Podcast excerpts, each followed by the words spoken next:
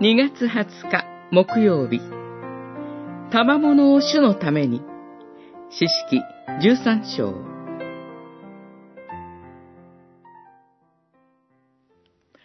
あなたは身ごもって男の子を産む。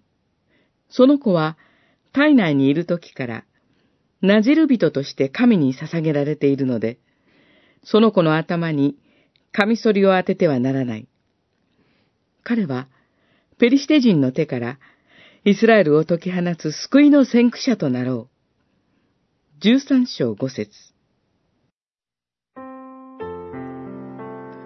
十三章から十六章は、十二人の獅子たちの最後に登場するサムソンについて記します。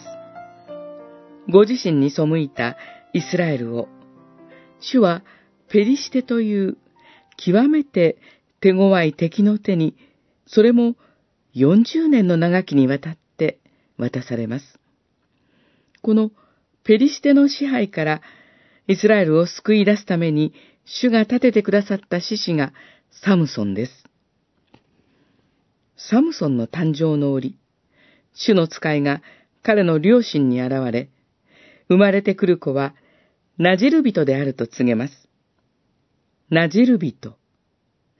特定の務めのために性別された人です。献身の印として、なじる人には、髪の毛を切らない、酒を飲まない、死体に触れないといったことが求められました。献身者に求められること。それは常に御心を求め、御心に従って生きることです。サムソンは怪力で知られた人でした。しかし、人並み外れた能力を持つこと、そのものが神の人の証明であるわけではありません。怪力も神の賜物です。その賜物を委ねられた働きのために、御心にかなった仕方で、いかに用いるのか。